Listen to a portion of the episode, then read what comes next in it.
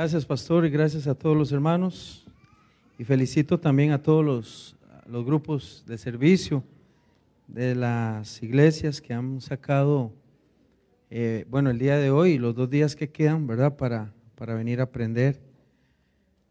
Pasen buenas noches, que Dios les bendiga. Es una bendición estar con ustedes aquí. Y muy agradecido también con la oportunidad que nos da el grupo de pastores que pertenecemos de poder compartir la palabra del Señor en este, en este congreso que siempre lo esperamos, ¿verdad? Cada año lo esperamos. Lo, lo esperamos porque termina siendo un tiempo no solo de aprendizaje y enseñanza, también de saludarnos, de abrazarnos, de volvernos a ver, porque cuando nosotros nos estamos saludando volvemos a ver hermanos que todavía persisten, que todavía siguen caminando con el Señor, que todavía estamos juntos en la iglesia. En el, resto del año, pues cada, todos los equipos de las iglesias locales están en, su, en sus lugares, ¿verdad? Trabajando. Y por allá nos vemos, ¿verdad? En una actividad conjunta o alguna invitación, algún retiro de, de hombres. Pero el Congreso trata de reunir a todos los equipos de servicio de la iglesia. Y es aquí donde también nos enriquecemos. Y puede ser que se cumpla también Puede ser no, se cumple lo del Salmo 133 que dice que es bueno y que es delicioso cuando estamos juntos los hermanos en la iglesia, cuando estamos saludándonos, abrazándonos, este, fortaleciéndonos en el Señor. Este año eh, hemos elegido los pastores el tema de, de líderes idóneos. Y antes de que vengamos siempre aquí adelante, los pastores a exponer, hemos masticado el tema en las reuniones, hemos hablado, hemos compartido, hemos hablado mucho acerca de lo que son los equipos de servicio. Como decía Jerry cuando estaba orando, maestros, músicos, servidores, predicadores, líderes de célula, personas que también eh, se congregan, que buscan al Señor, que caminan con Dios que están yendo, que están viniendo, que están orando, que están haciendo presentes en la iglesia.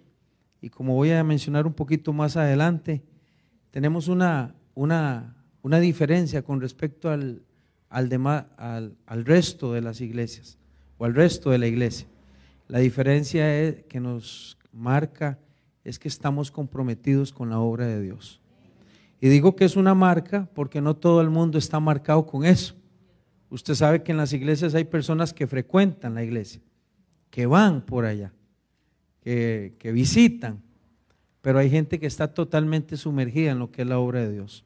Y es ahí donde quiero que, que vaya conmigo a segunda carta a Timoteo, que es el versículo que hemos escogido, si me hace el favor, segunda de Timoteo capítulo 2, del verso 1 al 7. Cuando, dice, cuando lo encuentra, usted dice amén, ¿verdad? Segunda carta del apóstol Pablo a Timoteo, capítulo 2, verso 1, dice así, tú pues, hijo mío, esfuérzate en la gracia que es en Cristo Jesús. Lo que has oído de mí ante muchos testigos, esto encarga a hombres fieles, que sean idóneos para enseñar también a otros. Tú pues sufre penalidades como buen soldado de Jesucristo. Ninguno que milita se enreda en los negocios de la vida a fin de agradar a aquel que lo tomó por soldado. verso 5 dice, y también el que lucha como atleta no es coronado, sino lucha legítimamente.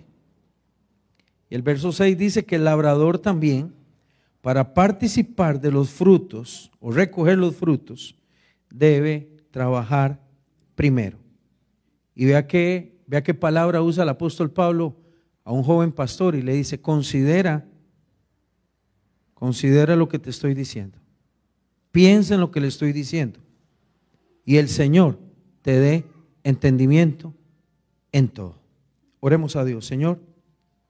Esta noche queremos poner este espacio de, enseñanza, de exhortación, de palabra, delante de Dios de una iglesia que se ha presentado hoy a este lugar, aquí en San Sebastián, Señor, para levantar la mano, oh Dios, y poder recibir tu palabra, tu consejo, Señor. Como decía el pastor William, estamos delante de personas que tienen conocimiento, Dios, de tu palabra, tienen conocimiento, Dios, de tu santidad. Eso creemos, Señor. Y eso oramos, Dios, en esta noche. Para que en medio de todo este pueblo, Dios, que tiene una diferencia respecto a los demás, pueda tener un mejor entendimiento de lo que significa la obra de Dios y el servicio de Dios. Muchas gracias por esta oportunidad, Dios mío.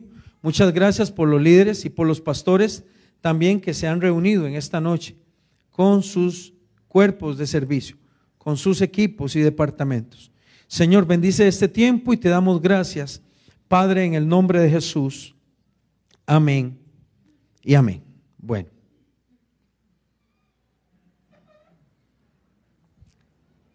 El tema, el tema pasa por, por encontrar hombres y mujeres. Tener que encontrar hombres y mujeres en medio de la iglesia de Cristo para ver si ellos pueden militar en la obra de Dios, pueden trabajar en la obra de Dios. Parece que es fácil, pero no es fácil. De hecho, que cuando no lo hacemos bien esto, puede ser que provoque mucha desilusión en medio de la iglesia. Buscar hombres y mujeres fieles es difícil. Es muy difícil. Y después de, sobre todo en este tiempo en el que estamos viviendo, tratar de encontrar personas íntegras en la obra de Dios, en todas las áreas, es doblemente difícil. Dios siempre ha llamado hombres y mujeres, esa es la verdad. Dios siempre ha llamado hombres y mujeres para hacer la voluntad de Él en la tierra. ¿Verdad? Su gracia y su amor ha hecho depositar la confianza en hombres y en mujeres que puedan servir al Señor. Cada vez que Él desde el cielo ve algo, alguna necesidad, alguna cosa que Él necesita intervenir, Él llama a hombres. Acordémonos en el libro de Éxodo capítulo 3, que cuando Él llama a Moisés en medio de una zarza ardiendo en la montaña, Él lo llama no porque quiere exaltar a Moisés, sino que Él lo llama porque Él, Él mismo dice estas palabras. Dice Moisés, yo he visto la aflicción de mi pueblo, he visto el dolor que le causan sus detractores He visto la oración de ellos, el dolor de ellos y después de 400 años, quiero acordarme hoy del pacto que le hice a los padres de ellos. Y ojo la palabra, dice, y he descendido. He descendido para librarlos de la mano del faraón. Pero cuando él dice, he descendido es, he descendido y quiero hablar con usted directamente, Moisés. Quiero usarlo a usted directamente. Dios ve la aflicción de, Israel y llama a un hombre, lo llama. Y es por eso que me, le, me he aparecido a ti en la zarza, Moisés. Porque te quiero usar. Porque quiero usarlo a usted. Quiero llevarlo a usted delante del faraón. Usted va a hacer que la obra mía se haga visible ante los pueblos o ante el faraón.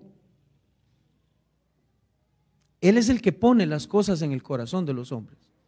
Él es el que los llama. Él es el que los, los, los ve cara a cara y pone cosas que a, que a otros no se las pone. Cuando Él quiere que nosotros sintamos lo que Él está sintiendo, Él lo puede hacer. Cuando Él quiere que nosotros veamos como Él está viendo, Él lo puede hacer.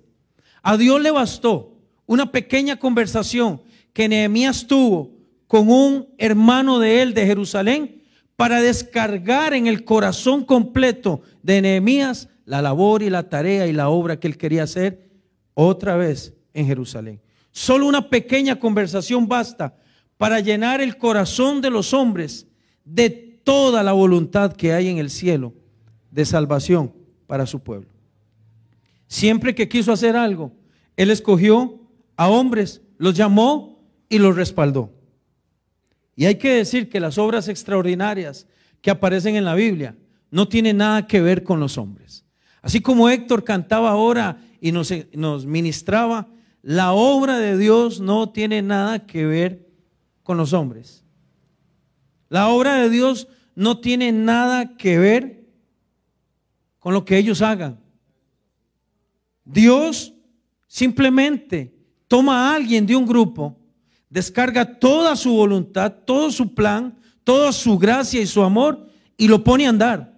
Y es por eso que a veces no explicamos las cosas que hacen los hombres y las mujeres. Ni siquiera la podemos explicar. A veces son locura, pero es que no las entendemos porque no nos la han puesto a nosotros.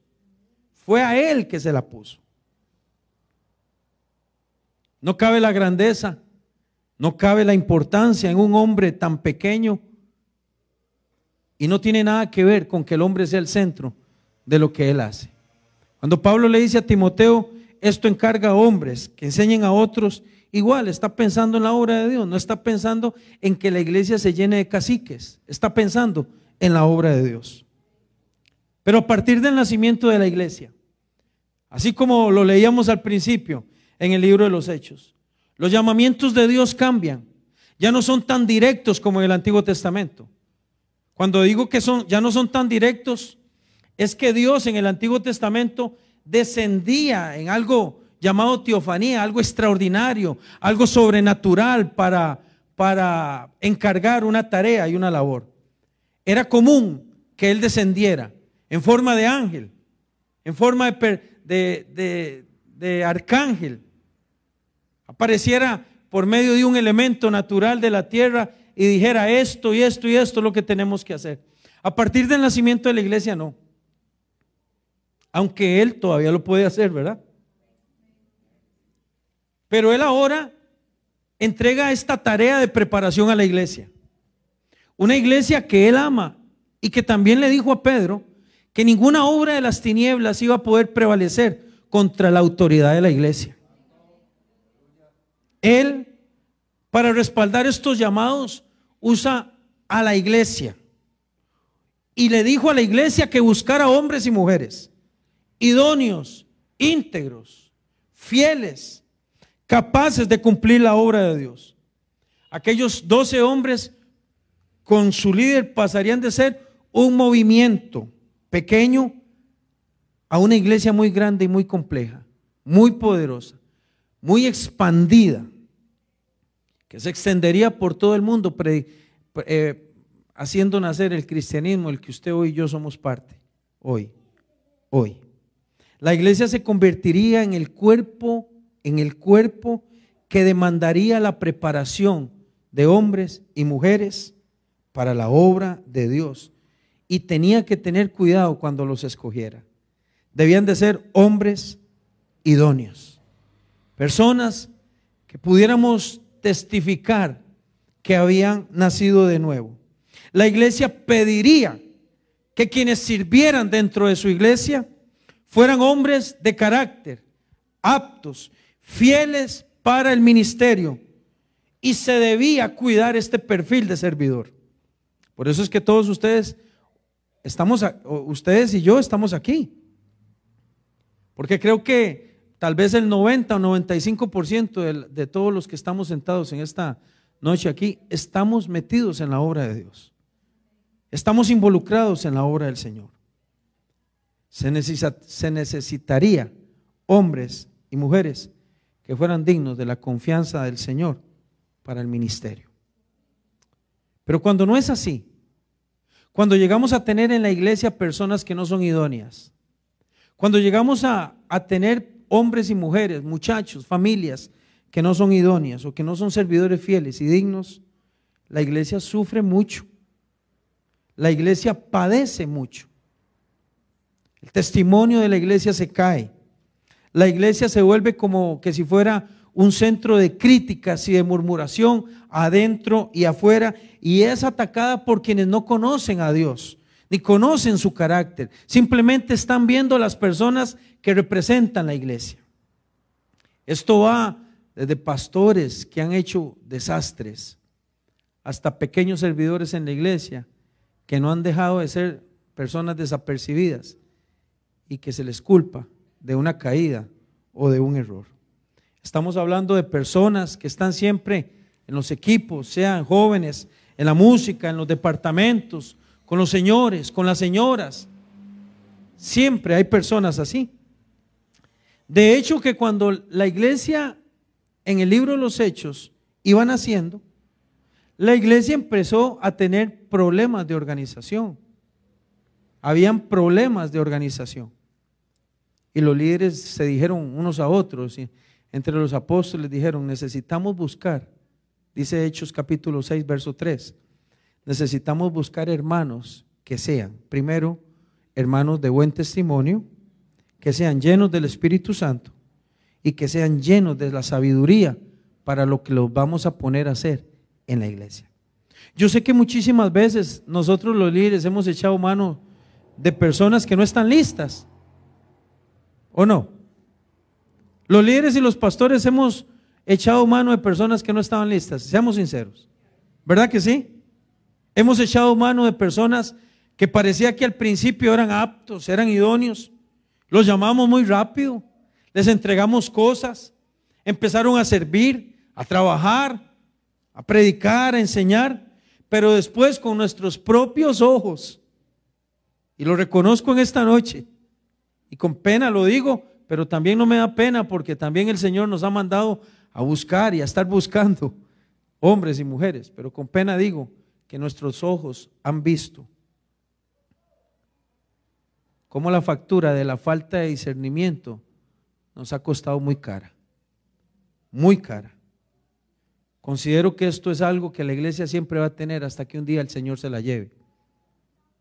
Pero los líderes y servidores que son de buenos testimonios, que son dirigidos por el Espíritu Santo y que actúan con sabiduría, terminan siendo un regalo para la iglesia que Dios tanto ama. Cuando tenemos en nuestros equipos hombres y mujeres fieles, sencillos, que no aman el dinero, que aman la obra de Dios, que se comprometen, que sirven y que son íntegros delante del Señor, al final estos hombres y estas mujeres terminan siendo un gran regalo para la iglesia. No se busca gente así porque así, esa es la verdad, hermano. Se busca gente por varias razones. Y yo no sé si usted se acuerda cuando usted llegó a la iglesia, pero a los meses de estar convertido al Señor y estar caminando con Dios, empiezan a hacer un deseo muy grande por servir. Y es ahí donde debemos aparecer nosotros, los líderes, los ancianos de la iglesia, los pastores, los consejos que hay en la iglesia, los diáconos, las personas que han caminado durante algún tiempo para poder preparar a estos hombres, mujeres, muchachos, muchachas y poderlos llevar adelante en la obra de Dios. Desde tiempos muy antiguos, quienes representan a Dios debemos de ser diferentes a todos los demás. Eso no es una marca en el Antiguo Testamento. Eso debe ser una marca también en el día de hoy. Todos aquellos hombres y mujeres que servimos a Dios tenemos una marca diferente a todos los demás. Nos distinguimos de los demás por el compromiso que tenemos. Nos distinguimos de los demás por la manera en que llevamos el servicio a Dios. Nos distinguimos de los demás porque hemos entendido que no es poca cosa servir a Dios. Nos distinguimos de los demás porque ministramos a Dios delante de hombres y de mujeres y de personas que Dios ama. Dios ama a la gente. Dios ama a su iglesia. Y Él no va a descender como antes, sino que Él ha hecho reposar su espíritu sobre quienes servimos, para que podamos mostrar la gloria de Dios a todos los grupos que se nos ha puesto en la mano. Es una marca distinta. Es una marca diferente. La gente a quien servimos no es nuestra. La gente a quien predicamos no es de nosotros. Los niños que nos llevan al aula no son de nosotros, son del Señor. Los jóvenes que llegan a la sociedad de jóvenes, Dios los ha llevado ahí a la silla de esa iglesia para que usted se muestre como un líder y servidor fiel delante de ellos. Por eso es que quienes estamos comprometidos tenemos una marca diferente a todos los demás. ¿Dice amén a eso o no? La gente a quien servimos es gente que Cristo pagó con su sangre preciosa, que la compró. Y esto, hermanos, es algo muy sublime. Por lo menos para mí, no sé si para ustedes será igual, pero incluso cuando yo hablo con mi esposa, yo le digo, qué tremenda responsabilidad tenemos ministrar personas que Dios ama. Qué gran responsabilidad tenemos de pararnos delante de ellos y mostrar el carácter de Dios, no solo en la predicación, sino también en la vida misma de nosotros. Las decisiones que aquellos líderes y servidores tomen delante de sus grupos deberán de ser una muestra de que Dios está con ellos. Cuando usted está con un equipo, con un, grupo, las decisiones que usted tome van a ser una muestra de que Dios lo está respaldando a usted y que Dios lo está usando a usted. Que lo hace con sabiduría, que lo hace con buen discernimiento, porque de lo contrario empezará a provocar dolor en la iglesia que Dios ama.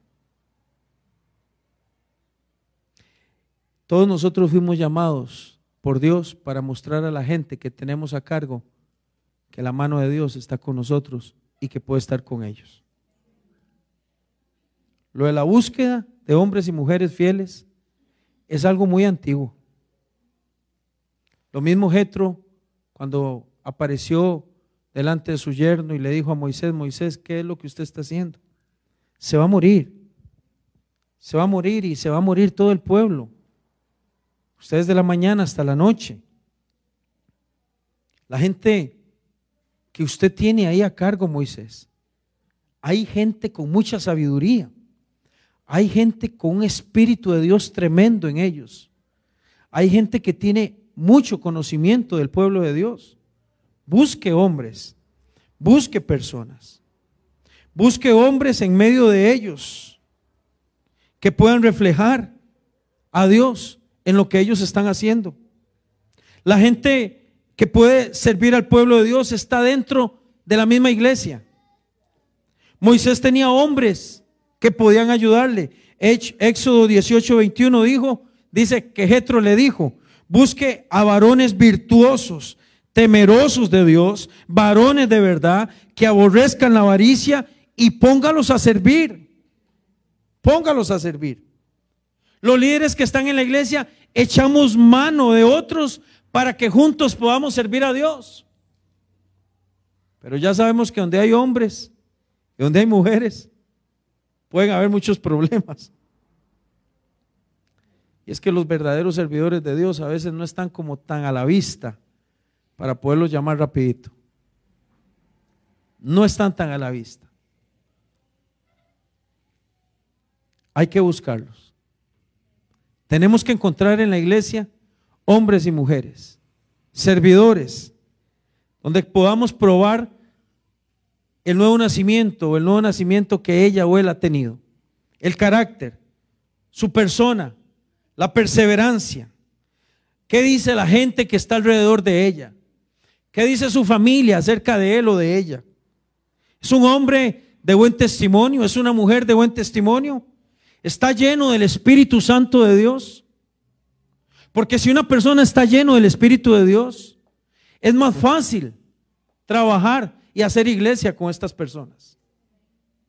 Debemos tener cercanía con estos hombres y con estas mujeres. Y a veces nos pasa en la iglesia, en el día a día, que cuando necesitamos a alguien, volvemos a ver en la iglesia y busca este, ¿por qué no le decimos al otro?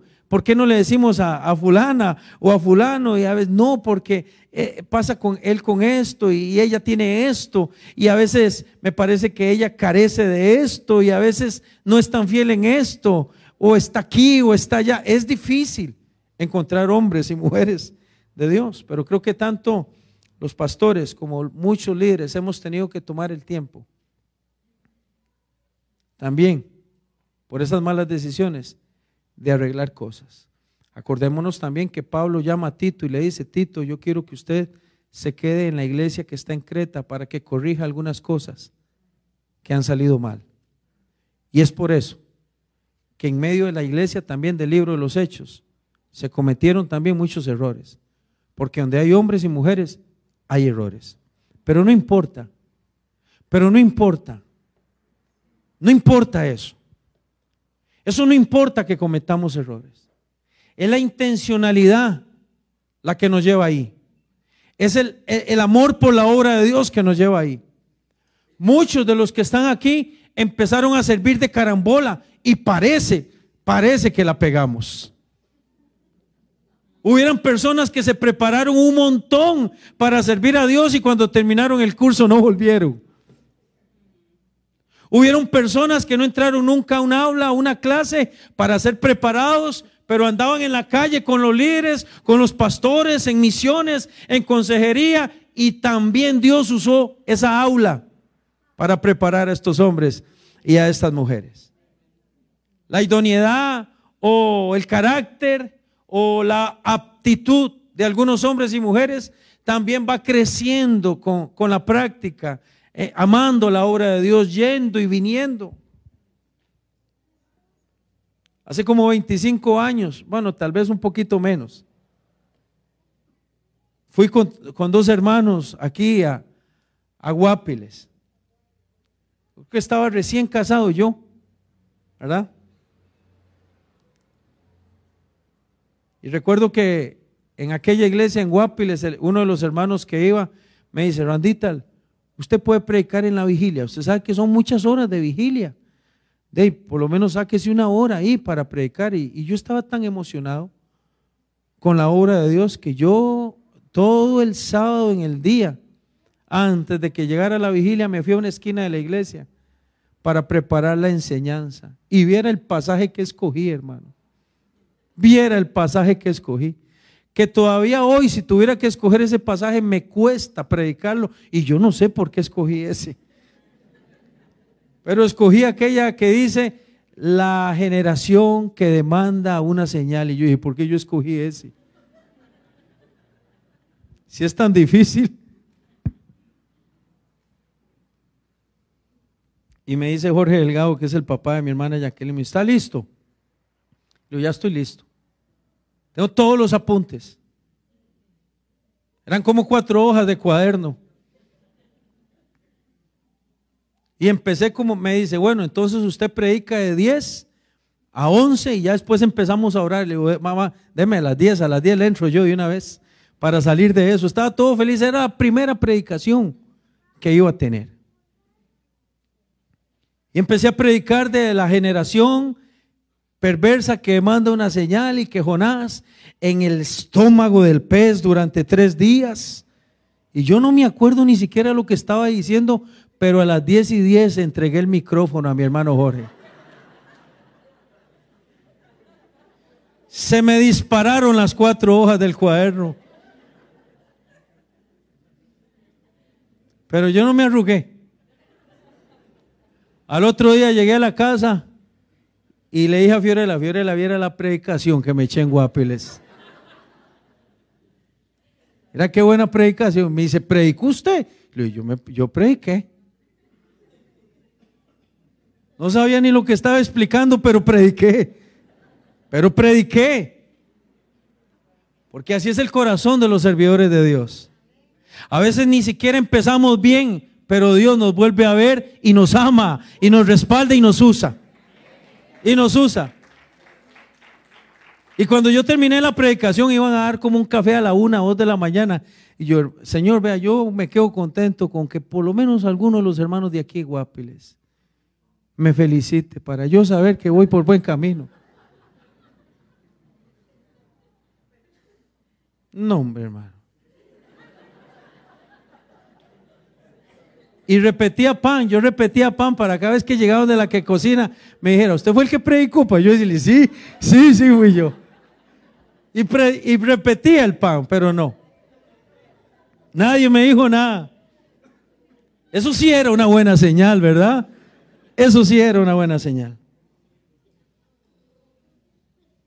Hacer iglesia es más fácil cuando los que servimos a Dios tenemos una bonita relación con el Señor. Una relación constante donde a menudo me humillo, reconozco su poder, reconozco que su espíritu es quien me dirige y reconozco que su presencia es quien gobierna todo lo que hacemos. Cuidado con los diestros. Cuidado con las personas que son muy diestras para servir a Dios. Y aquí voy a entrar en un terreno un poco más delicado. Cuidado con aquellos que saben hacer las cosas muy bien en la iglesia. Tenga mucho cuidado con ellos. Tenga mucho cuidado con las personas que se han vuelto expertas durante todo este tiempo y han aprendido a hacer la obra de Dios. Tenga cuidado. Cuidado con los servidores que son capaces de hacer muchas cosas. Debemos de tener cuidado porque ellos pueden ser hombres idóneos, pero idóneos para lo que hacen. Pero puede ser que no sean idóneos delante de Dios por su persona, su corazón y su carácter. Tengamos cuidado porque pueden ser idóneos para lo que hacen, pero puede ser que no sean idóneos de quienes son ellos delante del Señor. Y eso es lo que yo digo, hoy lo digo, hoy lo digo, pues, nos tiene que llevar algunos años en la obra de Dios para entender algunas cosas. Al principio no las entendemos, después de algunos años ahí como vamos como que vamos aprendiendo. Y como dijo aquel predicador David, lo más duro del ministerio pastoral son los primeros 50, 60 años, ya después todo es más fácil.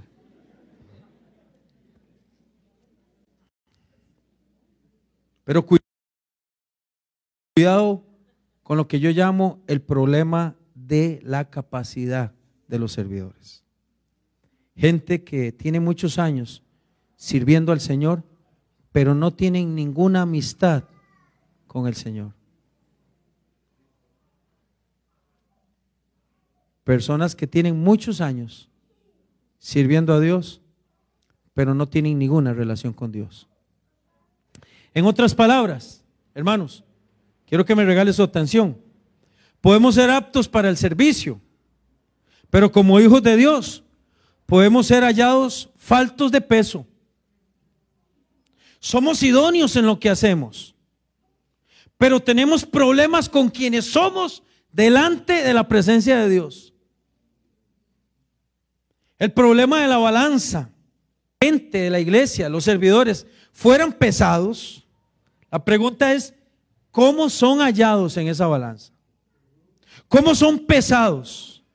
Son pesados en, firmeza, en carácter, en peso, en convicción, en compromiso. Y es de, es de ahí donde mucha gente, no solo dentro de la iglesia, sino afuera de la iglesia, mucha gente dice, pero ¿qué fue lo que pasó con aquel hermano? ¿Qué fue lo que pasó con aquel muchacho que estaba sirviendo en la iglesia? ¿Cómo usaba Dios a ese muchacho? Pero es que ¿cómo usaba Dios a esa mujer en la iglesia? Yo recuerdo que Dios la usaba mucho. ¿Qué fue lo que pasó con ella? Son las frases que escuchamos adentro y afuera. Pero ¿qué fue lo que pasó con aquella hermana? Un día la veo sirviendo eh, eh, con fervor y ahora la veo subiendo unos estados tan terribles, tan terribles. Pero ¿qué fue lo que pasó, pastor? Y es donde vienen las preguntas. ¿Era cristiana? ¿No era cristiana? Aquel servidor era cristiano, pastor, pero él daba frutos o no daba frutos. Lo que pasa es que no, no habíamos usado la balanza. No habíamos puesto la balanza. Porque si Dios hubiera bajado y le pone una pesa a ese hombre y a esa mujer, hubiera sido hallada falta o falto de peso. Pero ¿qué fue lo que pasó con aquel hombre? Ese hombre movía, dirigía, hacía, preparaba, enseñaba, iba, venía. Pero ¿qué fue lo que le pasó a ese señor? ¿Qué fue lo que le pasó al hermano pastor? Él le ayudaba a usted, él le ayudaba, eh, empezaba los cultos, hacía esto, se metía acá, Dios lo usaba en la enseñanza. Ese es el problema que a veces hay hombres que son muy diestros.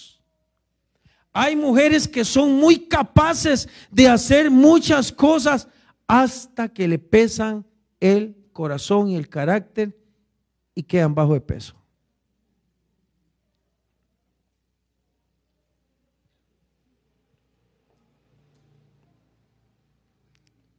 Hombres que no pasaban desapercibidos en la obra del Señor. Los conocemos, servidores que conocemos. Personas que lloraban delante de nosotros. Lloraban, cantaban, predicaban, hacían, organizaban, llevaban. Les decían las manos derechas de la iglesia. Es una mano derecha de la iglesia. Y hoy vemos desastres. Vemos desastres en sus perfiles, en su vida, en su matrimonio, en su casa, en los estados. Hay un deleite de lo que anda haciendo. Hay un deleite donde se mete.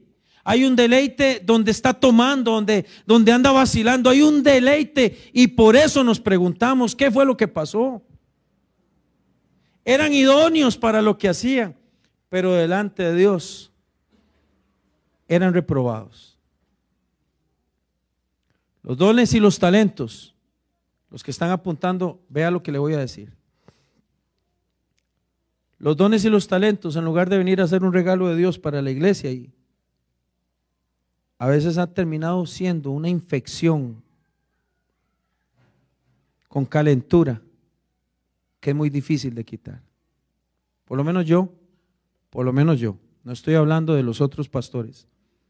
Yo por lo menos estoy aburrido de este tipo de hombres y mujeres, jóvenes, señoras, señores, diestros, servidores, maestros, capaces, no solo en la iglesia, sino la iglesia en general, que son tan capaces para hacer un montón de cosas, pero se llevan una, tienen una infección tremenda, una infección tremenda. Lo que provoca es un gran dolor para la iglesia. Esa infección que trae problemas a la iglesia en general, pues ha hecho que muchos de esos se sientan superiores, expertos, todos y personas intocables en la obra de Dios que no se les puede cuestionar nada. Esos son los que saben hacer las cosas, pero no conocen al dueño de esta casa. Esos son los hombres que han aprendido a hacer las cosas dentro de la casa, pero todavía no conocen al dueño de la casa. Esos son mujeres que han aprendido durante un montón de años a hacer un montón de cosas para el Señor, pero no conocen al Señor de la casa. Son como aquellos hijos de Elí que con las mismas manos que ministraban al Señor, con las mismas manos se acostaban en fornicación con un montón de mujeres dentro del, dentro del templo. Son hombres y mujeres que con las mismas manos, que tocan instrumentos, que le sirven a Dios, que predican y que usan la Biblia, con las mismas manos andan tomando, andan haciendo un montón de barbaridades y un montón de cochinadas. Los hijos de Eli que no conocen al Señor de la casa. los expertos, los que saben hacer las cosas, pero que delante de Dios cuando les pongan la balanza son hallados faltos, como le pasó al nieto de Nabucodonosor, que en una noche lo pesaron y en una noche lo mataron. Saben cómo llevar programas adelante, saben cómo hacer cosas en la iglesia, saben cómo administrar, pero no saben orar cinco minutos. Saben mostrar todos los proyectos de la iglesia. Mueven los equipos, mueven los grupos, alquilan los buses, hacen muchas cosas, pero no saben cómo llevar a una persona a los pies de Cristo en una pequeña y simple conversación. Aman el figurar, pero no aman a Dios. Aman las técnicas modernas, pero no aman su palabra, porque se quedan dormidos en un pequeño estudio de la palabra del Señor aman la plataforma, pero el cielo no lo aman. Aman los elogios, pero no aman el alma que ministran en ese grupo. Puede que tengan un compromiso con su talento, pero no tienen un compromiso con Dios. Puede que amen el plan de la iglesia cuando ellos están involucrados en el tema, pero cuando el programa no está él, él no ama ese proyecto y no ama ese, ese plan de la iglesia. Eso es terrible para nosotros. Es terrible.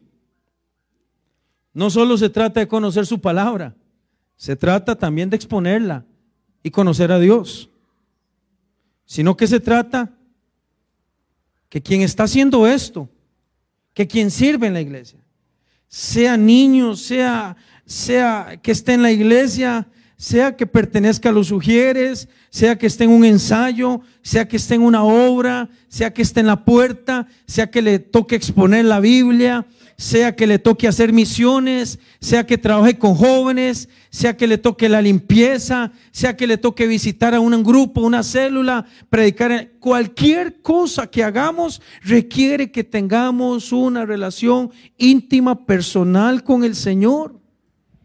Se necesita eso. No importa que no lo sepa hacer muy bien.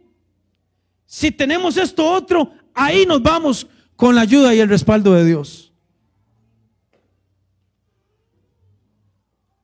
Marcos capítulo 8, verso 34 dice que Jesús le dijo a estos hombres, si alguno quiere ir o seguir en pos de mí, debe negarse a sí mismo, tomar su cruz y seguirme. Yo le quiero hablar en estos 10 minutos que me quedan de algo que aprendí, que se llama precio. Yo quiero hablar algo del precio. Hace muchos años, muchos años. Imagínense que yo llegué, yo llegué siendo un muchacho un poco torpe, tonto. Llegué, llegué como un muchacho muy, muy torpe en las cosas del Señor. No conocía nada de Dios. Pero así llegué a la iglesia. Así llegué a la iglesia. Llegaba a la iglesia y me arrodillaba. Oraba antes de que empezara el culto. Y durante un año, con mi uniforme de trabajo, llegaba, me arrodillaba, hasta que al año, al año, llegó mi hermana Ana Espinosa, que está aquí presente, y me dice, ¿a usted le gustaría pertenecer a un equipo que hace mimo en la iglesia? Y yo le dije, pues, claro, claro. Yo hago mismo, lo que yo quiero es servir a Dios. Pero hace muchos años, a mí se me enseñó una palabra y hoy quiero recordarla. Hoy quiero recordarla delante de todos ustedes. Pagar el precio. Una palabra que hace muchos años no oímos en la iglesia. No la oímos. Nosotros no estamos hablando de un pagar, pagar el precio de una salvación. Estoy hablando de pagar un precio. Quienes servimos. Cuando yo crecía en la fe, se me oía ahí, se oía decir, Randall, para servir a Dios hay que pagar un buen precio. ¿Un precio para servir?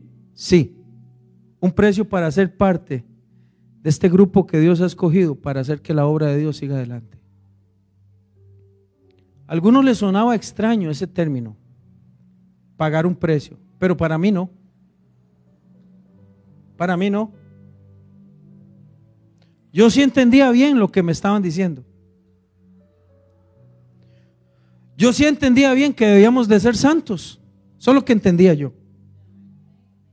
Yo entendía que si Dios me iba a usar, yo tenía que ser un vaso limpio. Un vaso limpio. Yo llegaba donde mi mamá y me decía, ¿cómo le fue en la iglesia? Y yo le contaba toda la predicación a mi mamá y me decía a mi mamá a las 11 de la noche, mañana me sigue contando, vaya acuéstese que yo tengo que levantarme temprano.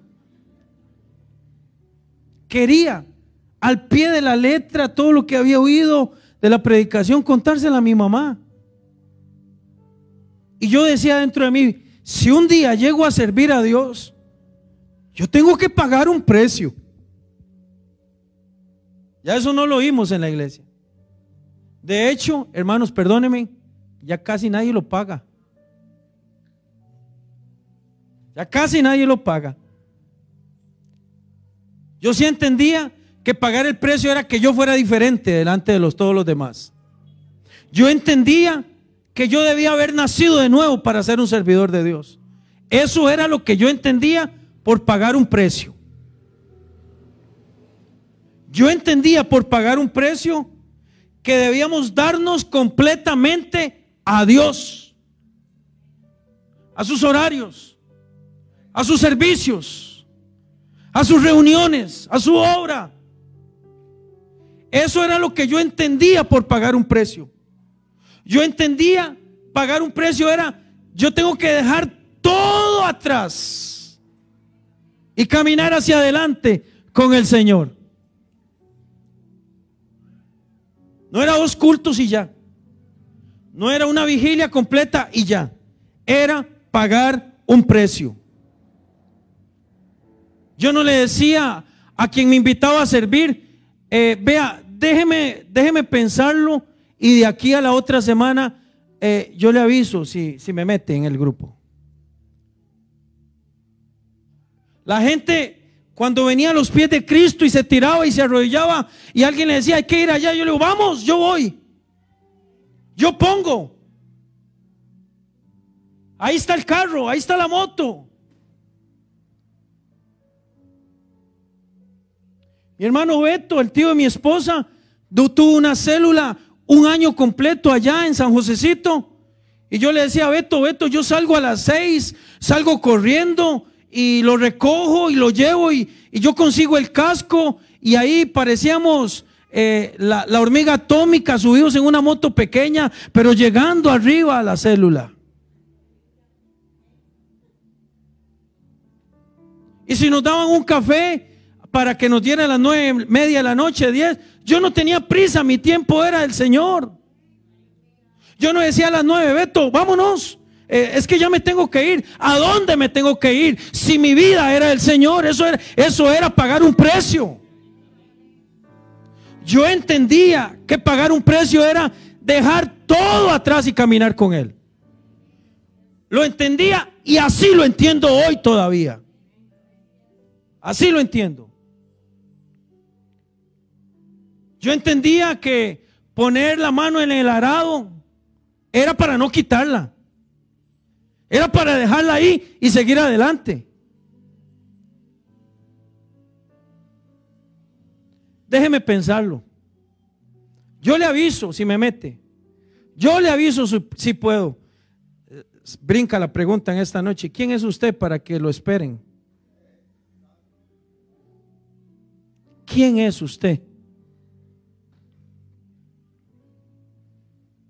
Yo entendía por, entendía por pagar un precio a, a no medir, no calcular, llegar, ir y estar completamente seguro que Dios estaba al otro lado esperándonos. Por eso es que antes se veían más milagros que hoy. Por eso antes se veían más milagros que lo que se ven hoy. Por eso antes se conocía más gente de la que se conoce hoy. Por eso es que antes cuando hacíamos algo nos topábamos a alguien, nos veían en la obra de Dios y se volvían mis hermanos y mis amigos. Y hasta sembraban en nosotros. Y veíamos la obra de Dios fluir. Porque es que no se calculaba nada. Era todo darlo, darlo, darlo, darlo, darlo y darlo. Entendía por precio a no poner a nadie primero antes que la obra de Dios. Yo entendía pagar un precio era que Él era mi Salvador y era el gran tesoro que yo había encontrado y que había vendido todo por Él.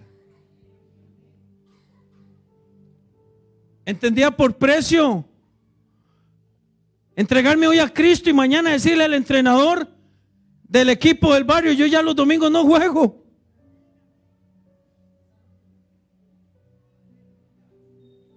Mi hermana Elia me dice, Randall, ¿usted, ¿usted le gustaría llevar el curso maestro? Sí, y ni me acordé del equipo. Y cuando terminé el curso, digo yo, mira, es los domingos que tengo que dar clases. y se, se me olvidó el equipo de fútbol. Entendía por pagar precio a salir corriendo a los brazos de Él y decirle, aquí estoy, Señor. ¿Qué quiere que haga? Solamente dígame lo que quiere que haga y yo voy a hacerlo. Parecía que alguien me había traído en tiempo real, como que alguien había ido allá hace dos mil años y me había traído en tiempo real el sacrificio de Cristo en la cruz y me lo había puesto delante de los ojos.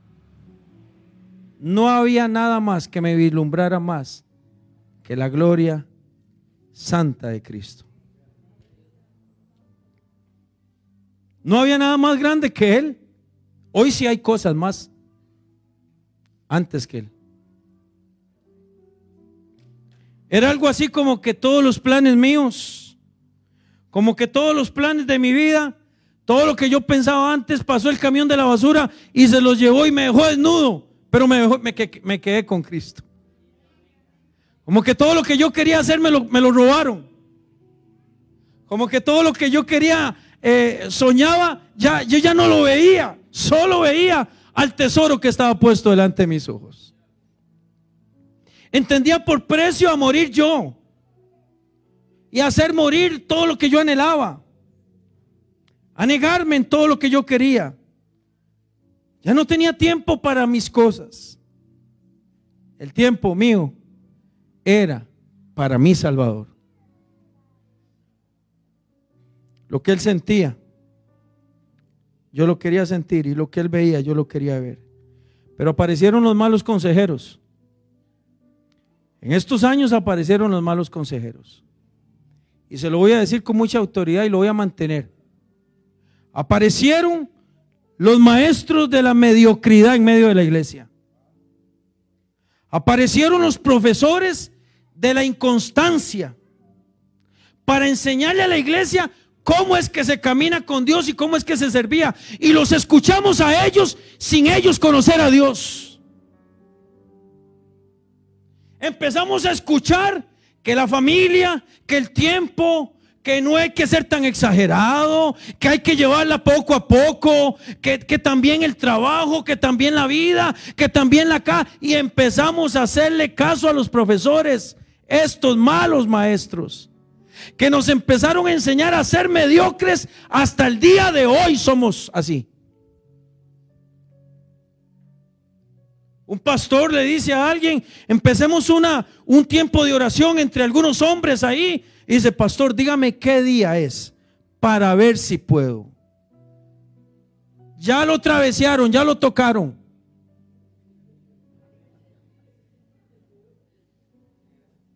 Viene una muchacha, usted nos puede ayudar para ser maestra, para atender a chiquitos, como usted ha dicho que le gustan los niños.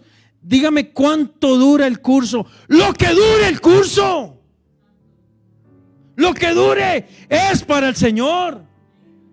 Es para Cristo.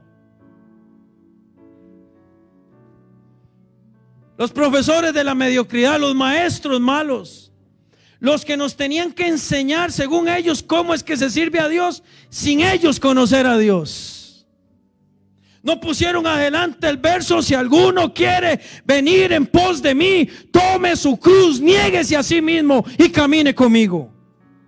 No lo pusieron adelante ese versículo.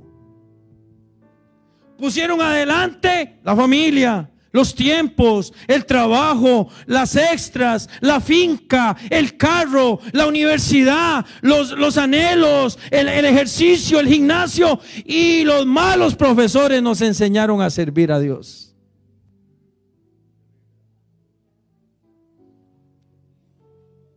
No era pagar el precio de una salvación. No era pagar el precio de eso era decir como Pablo le dijo a Timoteo, si usted se mete en esto, si usted milita con el Señor, le prohíbo que se enrede con otras cosas. Si usted camina con Dios, no se puede enredar con otras cosas. El que lucha debe luchar legítimamente Y el que es labrador debe sembrar primero para ver la obra de Dios. Yo no me fijé cuán estudiado era yo de la palabra. Yo nada más iba. El pastor me decía, Randall, puede ir a, a tal lugar y le lleva esta ofrenda al pastor y le lleva una comida. Sí, William, yo voy. Pero se queda durmiendo. Sí, me quedo durmiendo.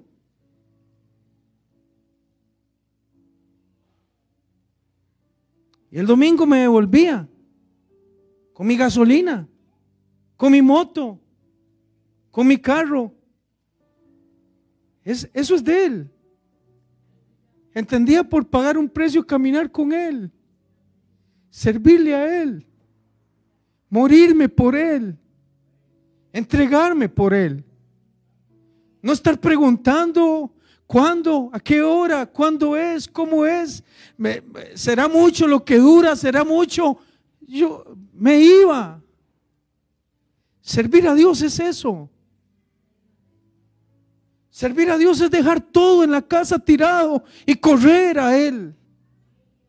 Servir a Dios es decirle a los chiquillos, quédense ahí, aquí está la comida, ya ahorita vengo, voy a ir a servirle al Señor.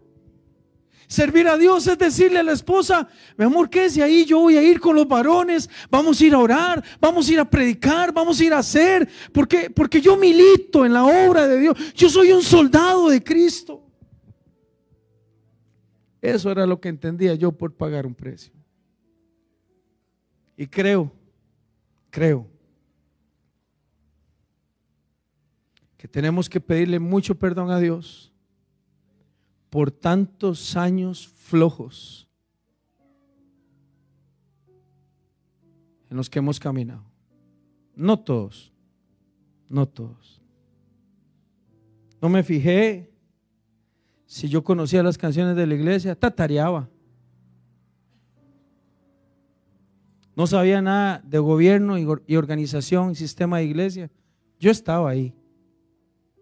Caminé hacia adelante, dejándolo todo atrás, abrazando su fe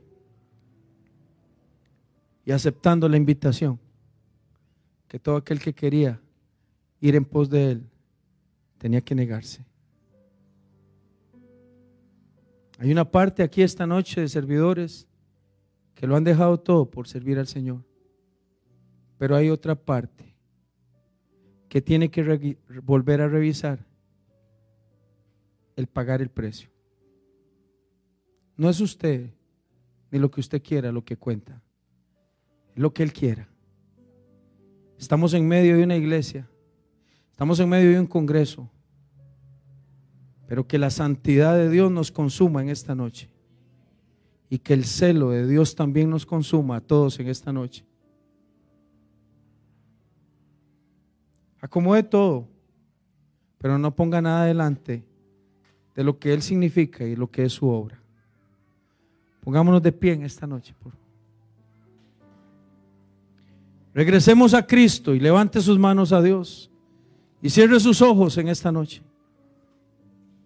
Cierre sus ojitos en esta noche y regresemos a Cristo hoy. Pidámosle perdón al Señor. Y dígale a Dios en esta noche, ¿por qué me llené de tantas cosas, Señor? Vamos a levantar nuestras manos al Señor en esta noche. Y diga conmigo, ¿por qué me dejé llenar de tantas cosas? Perdóname, Señor. ¿Por qué me llené de tantas cosas, Dios?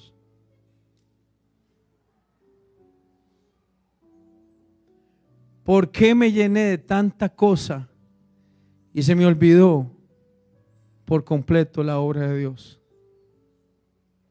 El que ama al Señor ama su obra. El que ama al Señor ama su iglesia. El que ama al Señor ama el servicio a Dios. Diga conmigo en esta noche, no me puedo enredar en otras cosas que no sea la obra de Dios. Diga, no me puedo enredar en otras cosas que no sea el entregarme por completo al Señor. Entendamos que por pagar un precio es entregarme a Él, caminar con Él, volver a escuchar su invitación, su voz. Y decirle, perdóname Dios mío, perdóname. Perdóname porque he puesto tantas cosas delante que se me olvidó que tú eras primero, Señor. Quiero ver milagros otra vez, dígale al Señor. Quiero ver cómo llegas a un lugar antes de que yo llegue, Señor. Quiero ver cómo respaldas tu obra, Señor, antes, antes de que la empecemos nosotros a llevar adelante. Dígale, quiero llegar allá adelante, Señor. Primero. Es tu obra lo que vale. Es tu nombre primero, Señor. Yo no soy lo más importante. Yo no soy lo más importante. Señale al cielo y diga, tú eres lo más importante en mi vida, Señor. Y cuando sirva, diga, cuando sirva, seré un vaso limpio, Señor. Seré, seré un vaso digno de honra para ser usado para Dios. Me despojo, Dios mío, en esta noche de todo peso y de toda carga de pecado. Camino hacia adelante en el nombre de Jesús. Camino hacia adelante en el nombre de Jesús. Camino hacia adelante. Para que cuando el príncipe de los pastores aparezca, yo pueda levantar mis manos. Porque lo que hacemos tiene galardón eterno. Todos los que, todos los que servimos a Dios, nos espera un galardón eterno allá en el cielo. Sirvamos a Dios en santidad. Sirvamos a Dios con compromiso de corazón. Sirvamos a Dios con un espíritu ferviente, como David le dijo a su hijo Salomón, hijo mío, sírvele a Dios con corazón perfecto, con ánimo voluntario, porque Dios pesa el corazón de quienes sirven. Dígale al Señor, si me vas a pesar, Señor, si me vas a pesar, quiero ser hallado fiel. Quiero ser hallado fiel. Y te doy gracias, Señor, por esta iglesia y por todos los equipos que han venido en esta noche, Señor, aquí a este lugar. Que tu mano poderosa, Dios, esté con lo que ellos hacen que tu mano poderosa esté, Dios mío, donde ellos pertenecen. Que tú los respaldes, Dios, en todo lo que ellos hagan. Que tú los respaldes, Dios, en todos los emprendimientos, en los grupos, en el estudio, en la evangelización, en las células, en la música. Apoya y respalda a los músicos, apoya y respalda a los que predican tu palabra, apoya y respalda y levanta a aquellas mujeres que enseñan, que instruyen, Levanta a los servidores de nuestras congregaciones. Pésanos, Señor, pésanos. Y encuéntranos fieles delante de tu presencia, Señor.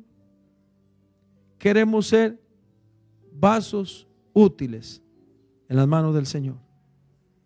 Muchas gracias, Señor. Muchas gracias, Señor. Amén.